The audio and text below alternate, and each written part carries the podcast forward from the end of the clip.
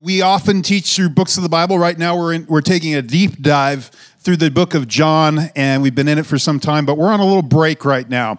And so we're talking about something a little bit different today. We got the conversation kicked off by talking about how much life has changed. Uh, I've been married 17 years now, and if you go, go back and think about how much life has changed in the last 17 years, um, you had things like social media. We have YouTube. I bet some of you used YouTube. Um, these devices. And last week I got to show you my original iPhone. Yeah, I'm nerdy. But you think about how much life has changed since that fateful day in 2007 where Steve Jobs stood up and introduced this one device to rule them all uh, that you probably have in your pocket or in your hand right now. I'm betting, right? Where you used to have to have one of these and, you know, for pictures and one of these for video and, and uh, one of these to talk and text. Now you have one of these. And we don't really even think about it. It's just part of life right now. But here's one of the implications of all this change that we've seen over the last 15, 17 years. We now live in a world where it is easy to be distracted literally all the time. It's just the truth of the world we live in. It, we live in a world where it's easy to hang out with friends and not actually even talk to the person in the room. Uh, we live in a time where you can have a family dinner and never actually interact with your family because you're all on different devices. This is a reality in most people's lives today. And one of the biggest culprits we know um, when it comes to distraction is that smartphone that you have in your hand or your pocket right now, right? And here's the thing when it comes to our phones, we kind of all like vaguely know we probably spend too much time on our phones, right? But most people have no idea how much time they actually spend on their phone. Uh, a couple weeks ago, uh, before we launched this, our, a few of our staff we were hanging out and we pulled out and looked at our, our uh, um, what's it called, screen time settings, and we're like, oh, wow. it's like, I, am you know, I'm like, I'm not, I only pop on Facebook here and there for a few minutes. I'm like, hours? How did that happen in the last week? What in the world? And it's a, it's, it's actually quite amazing. And so to, to, to kind of get us into this, let me just, I'm going to pick on the young people in the room for a minute, but don't worry, not for very long, because then I'm going to pick on your parents. Uh, okay. So first I'm going to pick on you a little bit because you're easier. Um, and then we're going to go to your parents. But first, uh, here, here's some things. They, they did a big uh, survey, a big poll just a couple years ago. And what we found out is that 53% of kids have their own smartphone by the age 11. So over half. And nearly 70% have their own phone by the age of 12. So uh, probably uh, we won't do a survey, but if we did, most of your kids, as they you know approach tween years and certainly teen years, are going to have a smart device in their pocket. Um, in 2019, there was a major survey, and we found out that teens spend an average of more than seven hours per day on screen, phone, screen time entertainment, not including school and homework. Now, I looked that up because over the last two years, you think that's improved? No. Actually, the number now is nine hours. Nine hours. And here's the thing. I actually I found this interesting article. It was by a psychiatrist who, by the way, she's like, I will never let my kids have smartphones just because of everything she's seen in her practice. Here's what she said I rarely find one that's under nine hours. So these teenagers are spending more time on their phone than they are sleeping. And she found all the implications of that when it comes to just their emotional state of well being has gone way down. And so for her, it's like, we're just not going to mess with it in our household. I found that interesting. There was a book that was written a, a few years ago. It's called iGen. And uh, it's about iGen. If you're in your teens or early 20s, you're part of iGen uh, in the room. iGen um, if you're a little bit older, you're part of millennials, right? And then uh, a little older, you're part of Gen Xers, and a little bit older, you're a boomer. And if you're older than that, uh, you're part of the greatest generation. Um, that was my grandpa's, my grandparents. Um, But in this book, they, they studied and looked at some trends that were emerging around these generations. And what they found is that the number of teens who actually get together with their friends every day has, has been cut in half in the last 15 years. That actual in person um, connection has been replaced by digital connection. Uh, for college age, college age students spend seven hours a week less in, in personal social interaction. And family time hasn't increased either. Oftentimes, family time has turned into everybody on their own different device. I've noticed this um, over the last couple years. I've noticed in my household how how you know what family movie night if we're not really careful about this family movie night is everyone on their own screen you know one kid watching YouTube here somebody watching a movie here somebody over here right and there's not this cohesiveness to even relationships anymore uh, iGen says this they, they studied what does this do to the happiness of young people and they found out overwhelmingly um, all this time spent on technology has led to less happiness. Uh, igen says teens who spend more time on screen activities are more likely to be unhappy. There's not a single exception. All screen activities are linked to less happiness What they found is teens who use social media are more likely to say that they feel lonely or often feel left out of things. And I bet that's not just teens in the room. I bet some of you, a little bit older, have gotten on social media and you've seen a party and you're like, why didn't I get to invited to that party? And you felt this thing of like, I'm left out. I'm, I'm lonely. Why don't I have more close friends? Why don't I get to go on those vacations? Why don't I go get to do that stuff? They found that all this screen time adds up to more depression. iGen says more screen time equals more depressed. They, they said for those that are, are on screens more than three plus hours a day, they're 35% more likely to have at least one suicide risk factor.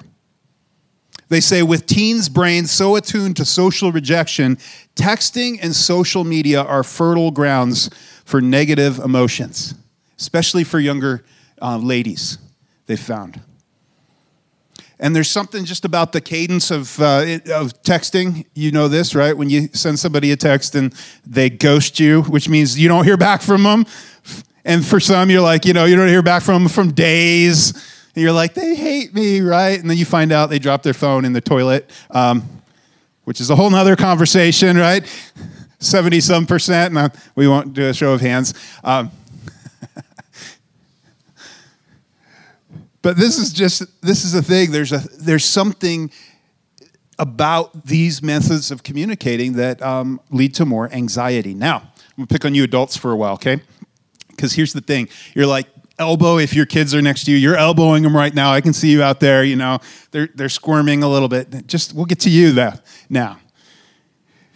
Before you start, you know, picking on your kids, here's the thing: for for adult smartphone use, just phones they did a survey a little while ago, a, a company that's actually trying to get you to advertise on text messaging. It's really funny. They're like, see how addicted Americans are to their phones? You should use our platform.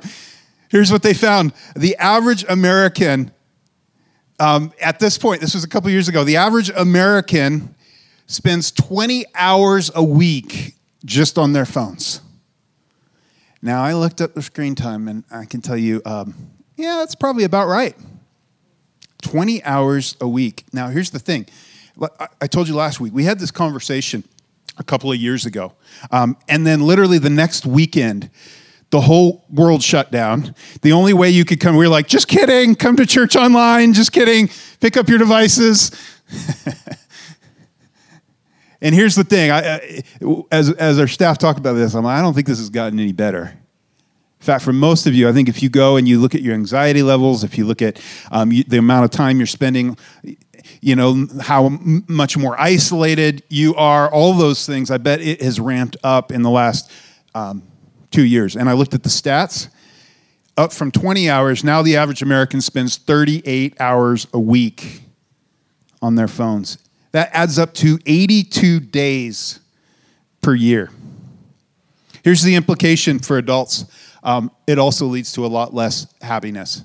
iGen found they did a survey of adults. They found out that the more people use F- Facebook, the lower their mental health and life satisfaction was. But after they interacted with their friends in person, their mental health and satisfaction improved. Anybody feel that? You're like, yeah, I felt that.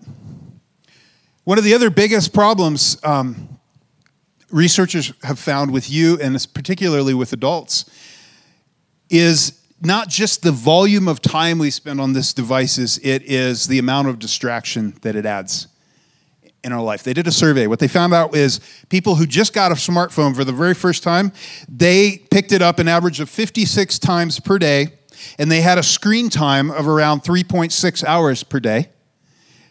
By year three, they had picked it up now 77 times per day and had a screen time total of 4.6 hours. What that means is during waking hours, people are off their phone for 10 minutes at the most.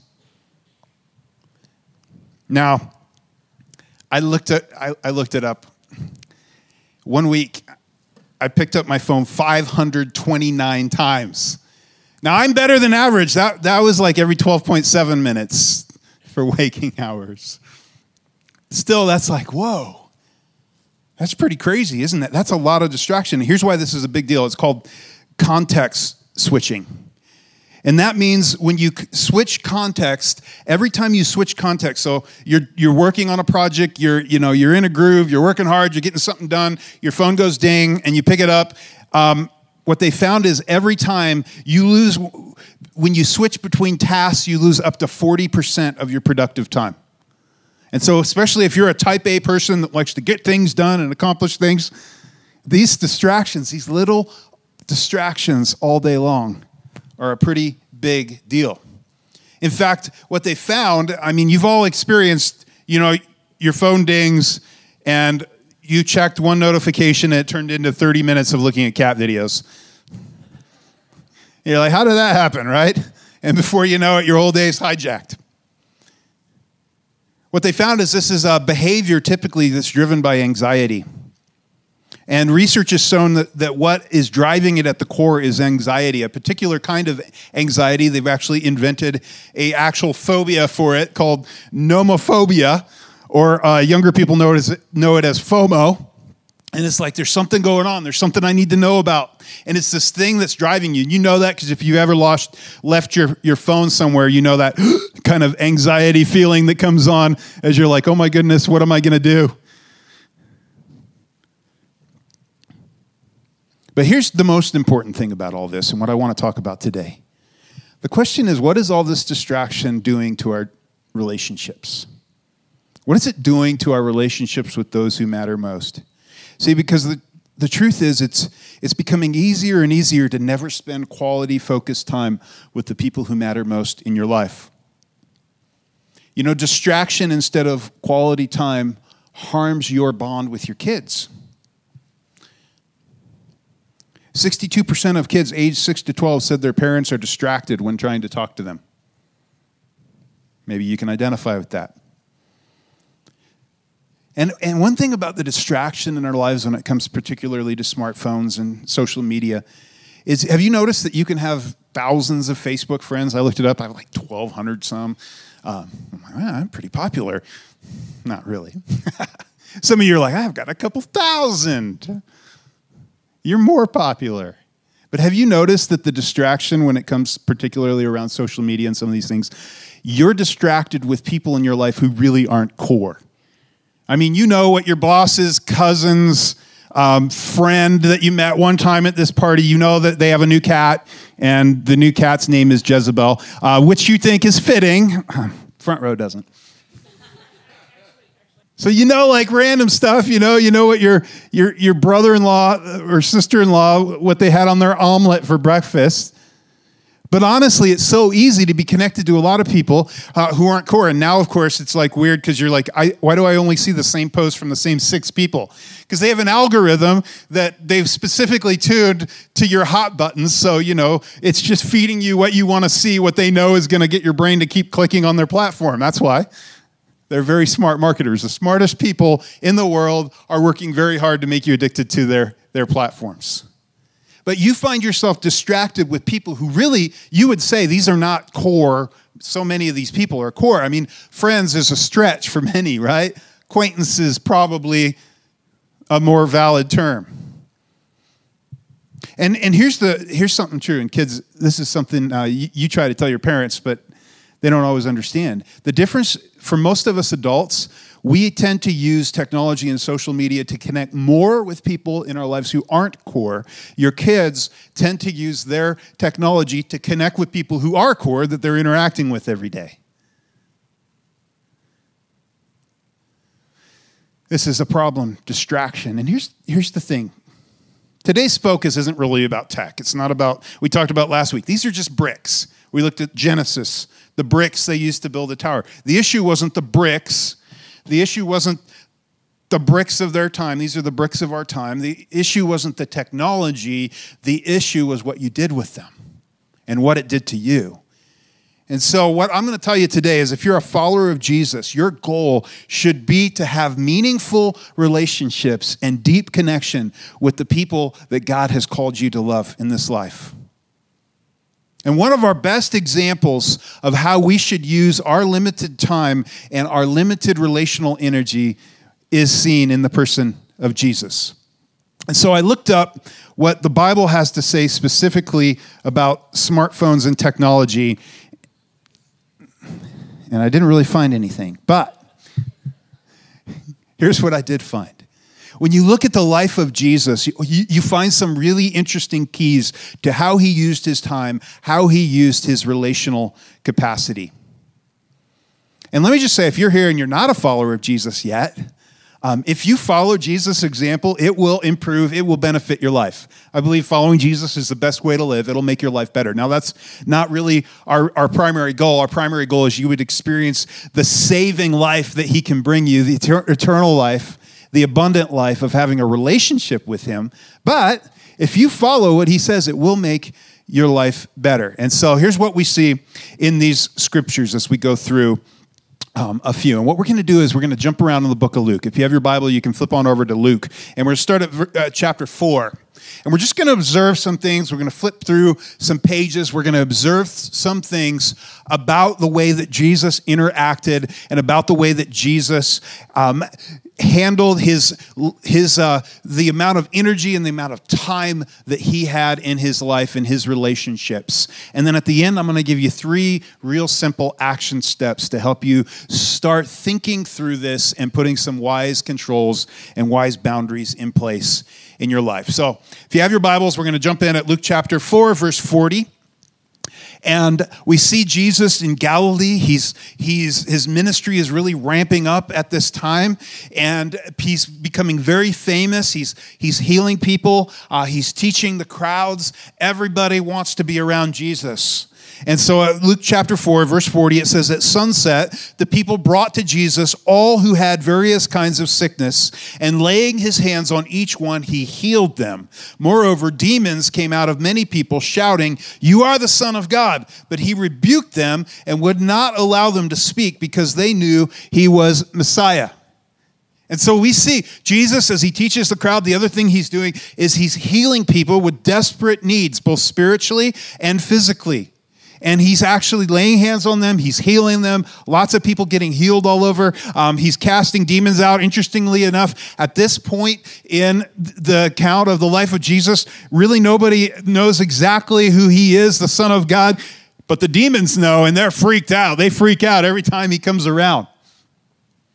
And he silences them because he's not ready yet for that information to be made public.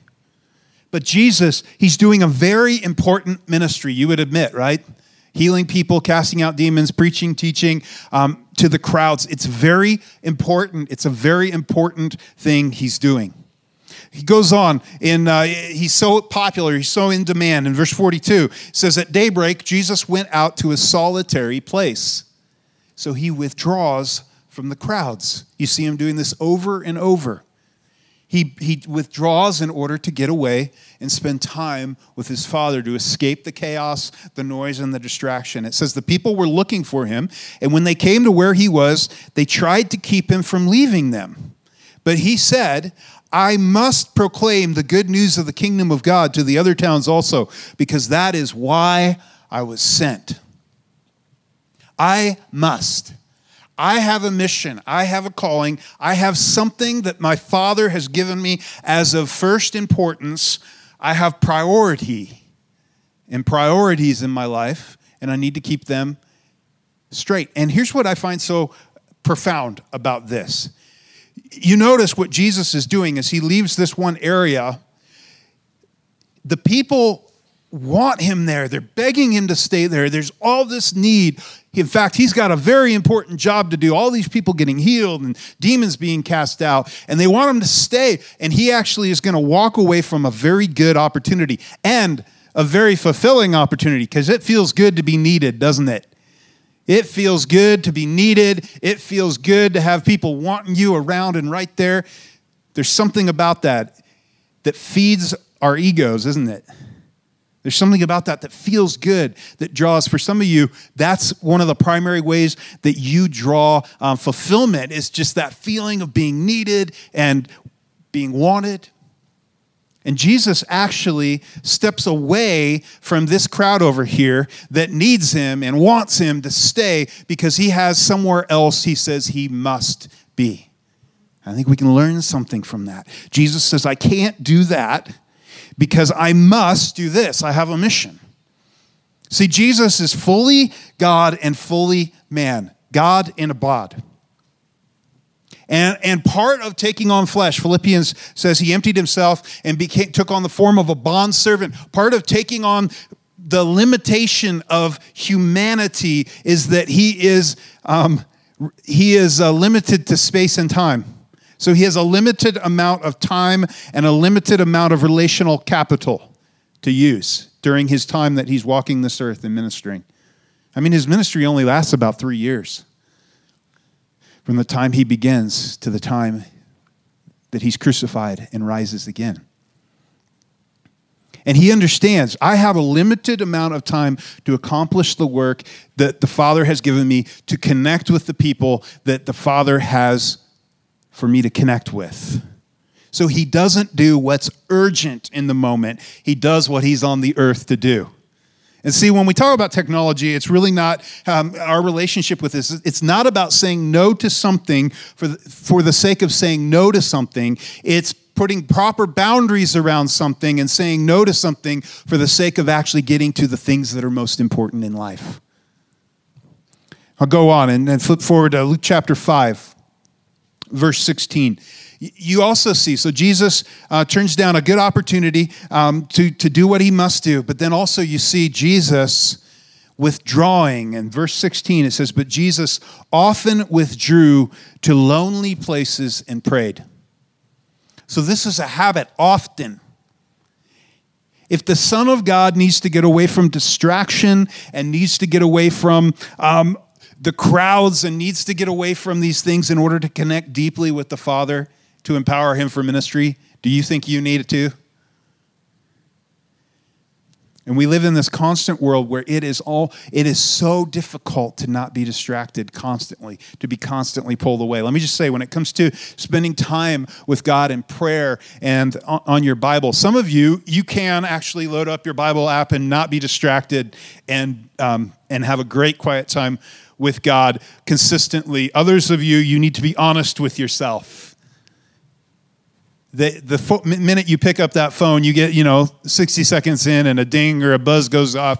And before you know it, you're down a whole nother route and you actually never connect deeply with God because you never disconnect from the distraction. Some of you need to actually go find, dust off your paper Bible. I was talking to a teenager yesterday, one of our uh, worship leaders.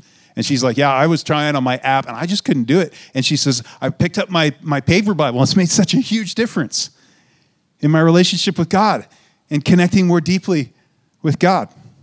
So Jesus often withdrew to lonely places. He says, No, I can't be available at every time. I can't respond to the text the minute it comes in. I can't respond to that email the minute it comes in. I have to be this kid's dad. I have to build my relationship with my wife. And Jesus says, I have to build my relationship with my father. For you and I, how does that translate. Are you always on? Are you always available? Do you ever have moments where you pull back, where you disconnect? See, it's about having boundaries in place, wise boundaries. Jesus demonstrates boundaries. You need some spaces in your life where you disconnect in order to connect deeply with God and with others. If you keep going in this story, um, Jesus decides actually who, who relationally he will invest his primary relational energy in. I think this is really important. Uh, flip forward to chapter 6, verse 12. Says this One of those days, Jesus went out to a mountainside to pray and spent that night praying to God. When morning came, he called his disciples to him and chose 12 of them, who he also designated apostles. So, Jesus, we'll see a little later, he's got a wider group of disciples, and out of that wider group of disciples, he chooses the 12 that he's going to really deeply invest in. These are the people that will take and carry his mission to the ends of the earth. These will be the guys that found his ecclesia, his gathering, his assembly, his church all around the world. And this is why we're here 2,000 years ago, because he poured into and invested in these guys that ended up carrying the mission. He says, I'm going to invest deeply in this smaller circle of guys. So he chooses 12 who will take the gospel to the nations. But he doesn't stop at 12, actually, interestingly.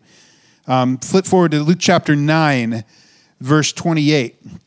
It says, About eight days after Jesus said this, he took Peter, John, and James, Peter, John, and James, with him up to, onto the mountain to pray.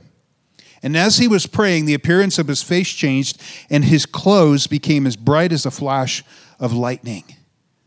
So he has the 12, and what we begin to see as we go through the Gospels is out of the 12, he has three that he begins to connect deeply with, that he has a deeper relationship with, that he really goes deep with these three Peter, James, John.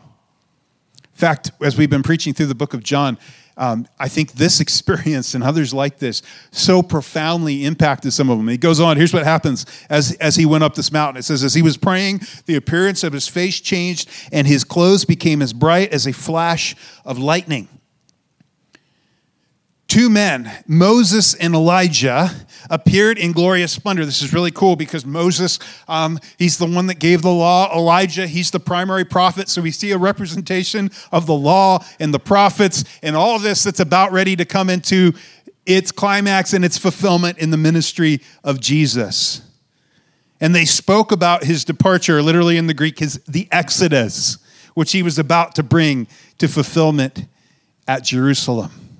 This powerful, profound, prophetic moment where Jesus, who the flesh that he's taken on, God in a bod, 100% God, 100% man, the flesh cannot contain the glory of God within him anymore. And, and these three get to witness this, and it blows their minds. Peter will write about it later, about how it blew his mind. John, uh, John, how does John start out his book? How did he later in his letters, he's like, in him was light. And the light was the life of mankind. It blew him away. Later on in, his, in one of his letters, he'll say, God is light. He's like, I experienced the glory of God with Jesus on this mountain, and it changed my life.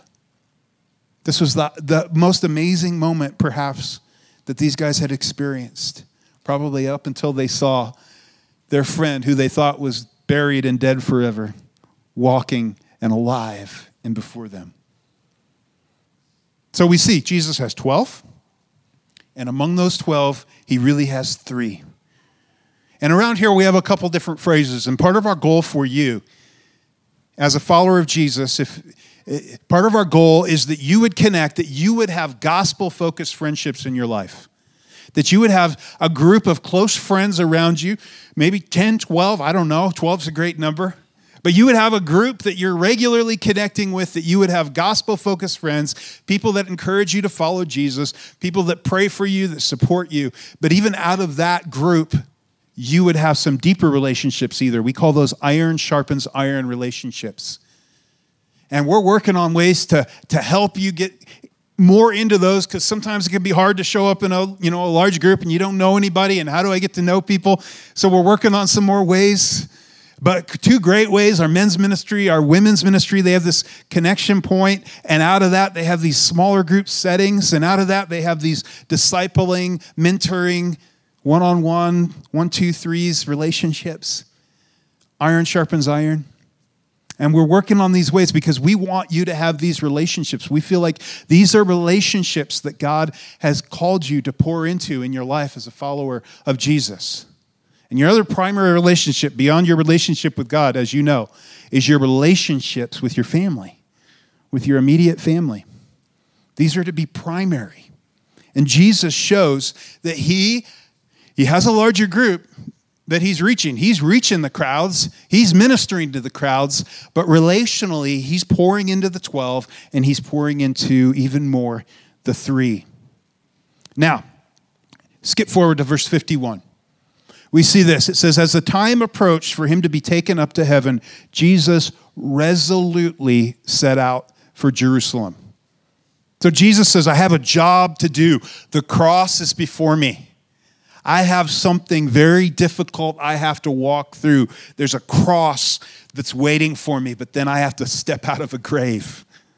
I've got a job to accomplish, and Jesus is resolute. Another word I think that describes that is intentional. Jesus is intentional. And here's the thing when it comes to so many things in our lives, I think one of our problems is we're haphazard. When it comes to technology, most of you, we don't really even think about it. We just bring a new device in, bring a new app in, bring a new streaming service and whatever it is. And we don't really pause to think about how this is going to impact our family, about how this is going to pull away from some of the things that God is calling us to accomplish. Jesus is intentional, He's resolute about it. And I think it's very wise to begin to actually think about some of these things. And instead of just being accidental, um, guess what? Your kids, um, some of you, you have younger kids right now. And I remember that stage, and I remember when we first gave them ta- tablets um, because it seemed like a good thing to do for road trips and long flights, right? And they are. Can you imagine driving? Um, but here's what we found we would give them to them, and, and they would get off that, uh, that long flight, five hours straight on a tablet or a road trip or whatever, and their little brains would be all like messed up.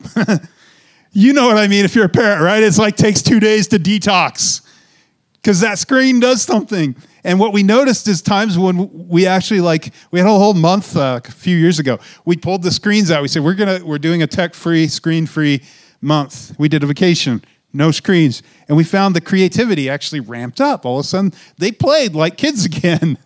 they were creative. They talked to each other. Now, I you know I don't necessarily think the answer is just pull everything out, right? But so many of us, there's just not an intentionality. There's not even, we don't think about these devices. We just, it just feels easy and convenient. Before you know it, you're not connecting. Before you know it, everybody's on their own device doing their own thing, and relationship suffers. So Jesus is resolute, he's intentional. Flip forward to chapter 10, verse 1. It says, After this, the Lord appointed 72 others and sent them two by two ahead of him to every town and place where he was about to go. So at this point, we see the circle has widened. More people accepted Jesus' friend request. Accept. More people, right? The circle has widened. So he has 72 now that he is training and equipping, but he doesn't take all 72 to the mountain or even all 12. He takes the three. Other times we see this pattern. Jesus is connecting, he's disconnecting to get by himself and to be alone with the Father. What we see is Jesus understands boundaries.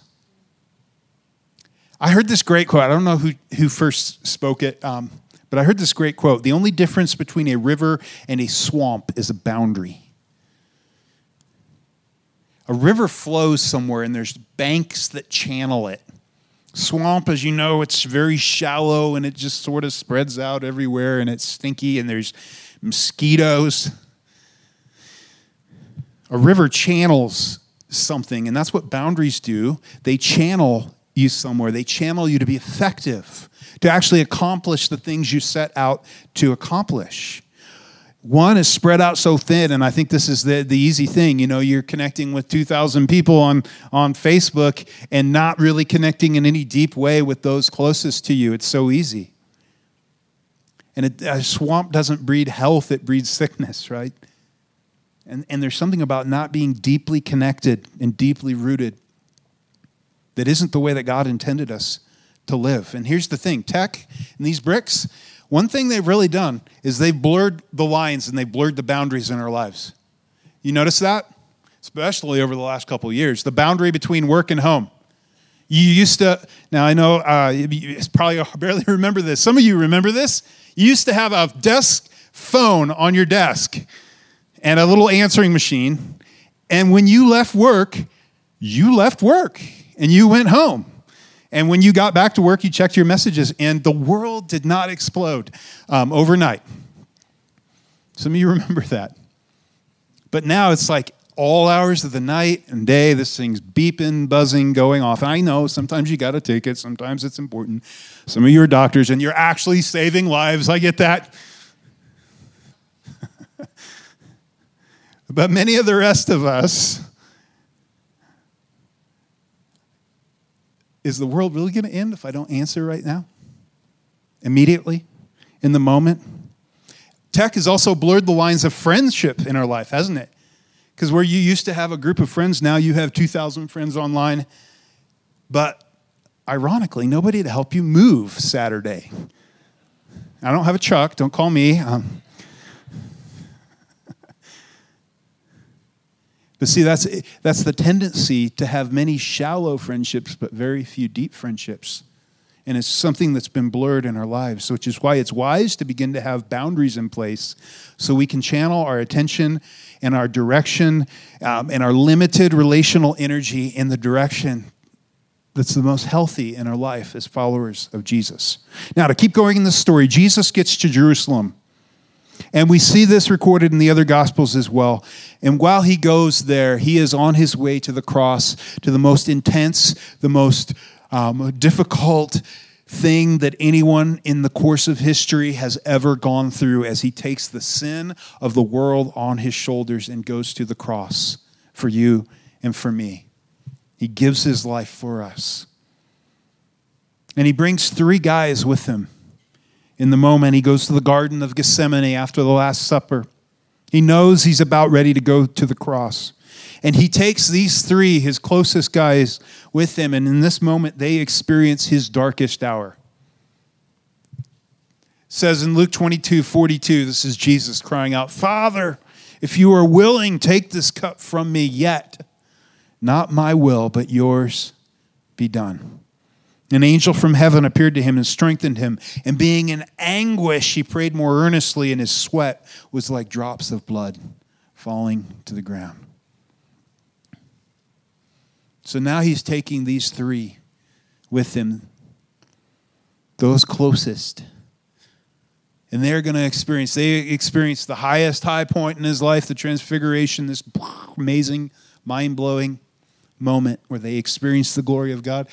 And now they're experiencing the deep anguish, Jesus' lowest point, the highest of highs and the lowest of lows. And Jesus lets them into this moment. That's one of the reasons why you need deep relationships in your life. Is you will go through some dark moments in this life. Even as a follower of Jesus. Jesus never promised life is going to be easy. He promised he will be with us. But also, that's why we need community in our lives. As you go through some difficult seasons, as you go through some hardships with your kids, you need people there to support you, to pray for you, to be there with you. Jesus models this. Deep relationships. So, to sum this all up, what do we see about Jesus here? We see that he's resolute, he's intentional about accomplishing what the Father has for him. We see that he has wise boundaries in place, considering his limited time on earth, that he pulls away to be alone with his Father, so to deepen his relationship with his father. We see that yes, he ministers to the crowd. He accomplishes accomplishes the work. He he has the crowds. He works hard He's busy about his father's work, but he's not rushed. You see that? He's not frantic. He develops relationships, he develops the 72, but he really invests in developing deep relationships with the 12, and then especially iron sharpens iron, deep relationships with the three. And when it comes to you and me, your time, your energy, your resources are limited. It's just the truth. You have to make choices about what you will do with your time and your energy and your resources. And as a follower of Jesus, um, we have to begin to protect our time and our energy and our relational capital, our, our resources. We need to begin to have boundaries in place. This isn't about being anti tech. No, I'm kind of a tech nerd. this isn't about being anti something. This is about wise boundaries, wise guardrails. This is about choosing what you want to invest your time and your energy in. And so I have three really practical things for you. Three things for you to do that I think if you begin to do these in your life, it will be very helpful. If you have kids, these are vital because before you know it, these kids, you know, that right now it's like, oh, this isn't a big deal. Trust me, you're going to blink. Um, this is my household now. Um, and then you're going to be trying to figure out now what do we do about smartphones and all this? How do we navigate all this? Three things. Number one, disconnect to connect. Jesus gets alone with God, he powers off. He, he, he separates himself in order to go deeper with those that matter most. Disconnected to, to connect. You know, that all the devices, they can begin to pull us into more and more shallow relationships. When you begin to disconnect to connect, you begin to invest more in the relationships that matter most in your life. You, you got to begin to unplug and disconnect so that you can direct some of your energy towards the relationships that matter most in your life. Now, I'm not saying drop it all, get rid of your smartphones. We're not going to go out and burn phones in the lot uh, next door after church.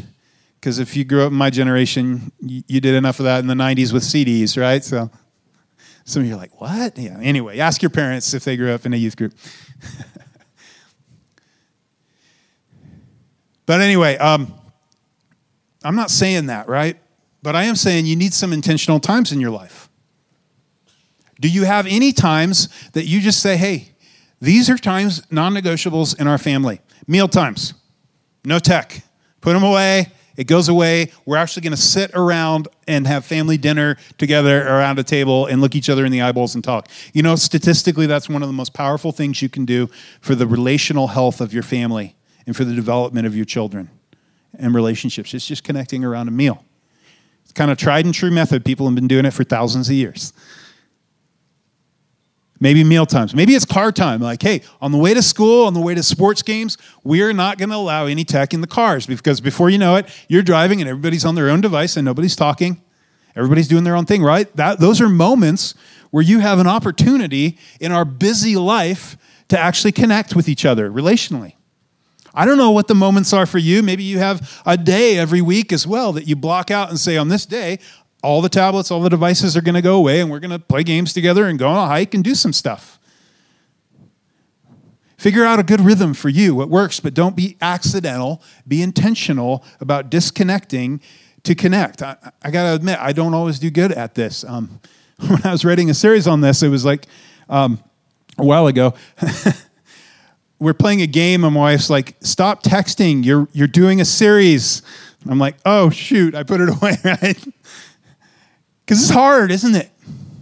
These things, they distract us.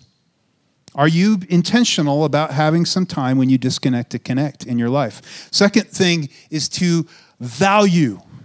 Place a high value on real relationships. Value real relationships. Again, this isn't about being anti technology, it's about being for deep, meaningful relationships. You need times in your life where you connect deeply and you experience the highest highs with people and the lowest lows, and you go deeper with fewer people. Maybe that's in a life group setting. We want some of your deepest friends to be people that you go to church with. That you would have times where you don't just ignore the people in the room isn't it easy? You know what it communicates? When we ignore the person in front of us in the room in order to respond to someone who's not there on a notification or Snapchat or text or whatever, it communicates value and importance. So it's just something to be aware of, right? It's about being the kind of person that's fully present in the moments and the relationships you're in. So hard to do, isn't it? Are you present? You know, let me just touch on something else because this is why um, internet pornography, pornography in general, is so damaging. It's not just about morality in life. Um, I mean, it is a sin issue. It's something that damages a relationship with God. That's that's true. But it's not just about that. It's actually an issue of what's real. And what they've found, studies have found, I mean, it's a multi billion dollar industry, but the continued use of this, people get desensitized to real relationships. It begins to chip away and destroy a man or a woman's ability to have a real intimate relationship with an actual person.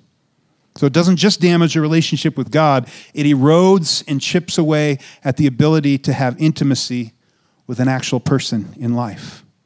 See, as Jesus' disciples, we want to be for real relationships. We want to have a, a deep internal value that the real relationships, and especially those relationships that God has most called us to invest in, they really matter. The third thing is this create healthy boundaries. And we're going to pass out something for you to take home right now. You can fold it and this is meant to be a tabletop thing. And uh, what this says is tech free zone. So if you want to, this is a great way to establish some boundaries. And, and maybe this would be a great thing to try this week or for a few weeks. Put this on your table at home at mealtime just to remind everyone phones go away. And if you're like my family, um, it may be the adults that are the worst offenders. Phones go away. Your kids will get better at this than you will. They'll be busting you. And so you can use this. And on the back, there's just some, some ideas like share highs and lows. That's a cool thing to do as a family around the table. Hey, what was your high today? What was your low today? Uh, pray, have prayer requests, and, and pray and, and talk about prayers that God answered. Um, talk about, share one thing you're excited about in the upcoming day and week. Dream, make some dreams together about things you'd like to do. Maybe what if this summer you connected deeply with your family and with those relationships that matter most in your life? That you you re-engage in some of those gospel focused friendships that maybe you've just they've, they've just slipped off the radar. For some of you, the last two years you have um, intentionally or unintentionally disconnected from people, and maybe this would be a season in your life where you reconnect and be intentional about that. And then also, we have more resources for you. And we recognize the irony on a tech free card of having a QR code on the back. So I'll just say that. We recognize that. Our youth pastor's son called us out on that yesterday. Um, if you're joining online and you can't see that QR code, um, go to lifegj.org forward slash resources and we've got a bunch of extra resources. Here's what we have. Now, here's the thing you need some healthy boundaries. Parents, kids, singles, you need to establish some rules, some limits, some time in your week where you put your devices down. You need that. Also, a great idea is to turn your notifications off. That's that context switching thing. If you turn all notifications except for one or two, I, have done this with like social media and stuff. Um, yeah, I mean, even better idea if you if uh, you're willing is take that completely off your phone. Just jump on a computer a couple times a week and check that stuff, right? You'll find, wow, I have less anxiety in my life. But turning off the notifications so that every time somebody gives you a like or whatever, it doesn't ding and you're like constantly switching your focus, huge deal, game changer. Even email. Uh, turn off your email find times. One of the best things I learned like 10, 15 years ago was to actually have times you go on and check email instead of, I haven't always been good at this, but instead of having bells that pop up and you're constantly on it, being distracted, pulled away. Again, it'll lower your anxiety, it'll help you get more done. Turn off notifications. And then uh, we have some resources on here to help you set up some filters. So there's a couple things. If you if you go to our website, we, we have about a 10 or 15 minute video that talks through some of these things that John, our operations pastor, tech wizard guru, um, helped find some great links. Things like a good router that you can put some good controls on. Um, some uh, we've got a great talk up there that if you're a parent, you need to go watch, and it's about a heart connection with your kid. It's by this guy, Dr. Richard Ross, who did youth ministry for like 50 years. And one of the biggest things he's found is hey, you might be able to change the, modify your kids' behavior when they're in front of you, but it, if you don't have their heart, you may win a battle, but you'll lose the war. And so that would be a great, if you're a parent, go watch that talk. And then there's some links up there for how to set up just wise boundaries, filters on devices to help protect your kids. There's a great software that's very um, robust that you can put on your kid's phone. One of the best wedding gifts you can give your kids and their future spouses is establishing some wise external protection. Again, it doesn't replace the heart connection in the heart, but it's helpful to have some wise boundaries and wise protections on your devices, to have some rules in your house like devices go in this drawer at night. All of them. They don't sit by your bed all night long. Um, there's some things on there about the built in controls that you can put on as a parent on your phone. I had to learn all this recently. Look all this stuff up. And there's some really robust things, but then there's also some tools on, on how you can, uh, as a parent, look for some of the things that maybe ways that kids are avoiding some of those things too. So that you can be aware of that, that that's happening. As an adult, you understand consequences in a way that your kids don't. If you're a teen, that's just the truth. Um, it's because it's actually a brain development thing. Your brain doesn't develop risk assessment fully until you're you're like 25. I think it's a little younger for ladies, which explains a lot, doesn't it? and so some of these things are just wise boundaries and guardrails. If you've ever driven over Red Mountain Pass, you know guardrails are there for your good. And there's some sections on that you're like, whoa, right? Every time I drive over, I tell my wife, You want me to get a little closer so you have a better view? And she screams, No! Every time, every time. So, so kind of a fun game that we play. Fun for me, not for her.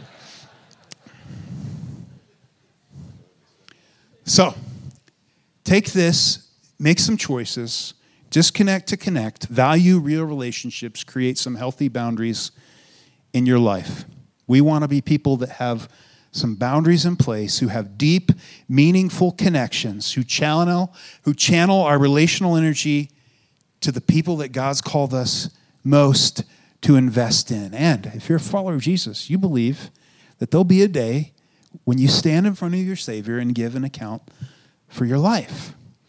I don't know how that looks or what that is like, but I don't think any of us want the scene to be hours and hours and hours of just scrolling, a life of scrolling. We want to be investing deeply in the lives that God is calling us to. Would you stand? Let me pray for you. Father, Lord, as we look at this kind of strange topic to talk about in church, and yet very practical and very applicable, I pray that you would give those in the room that really need to hear this, that you would give them the, the strength the willingness to say, okay, God, what do, how do we need to get a handle on this in our home? And you would give them the ability then to take that step. And because of that, that they would see their relationships go to the next level and, and they would find more joy and more fulfillment. And ultimately, that they would have great fruit for your kingdom. We love you, Lord. We pray these things in your name. Amen.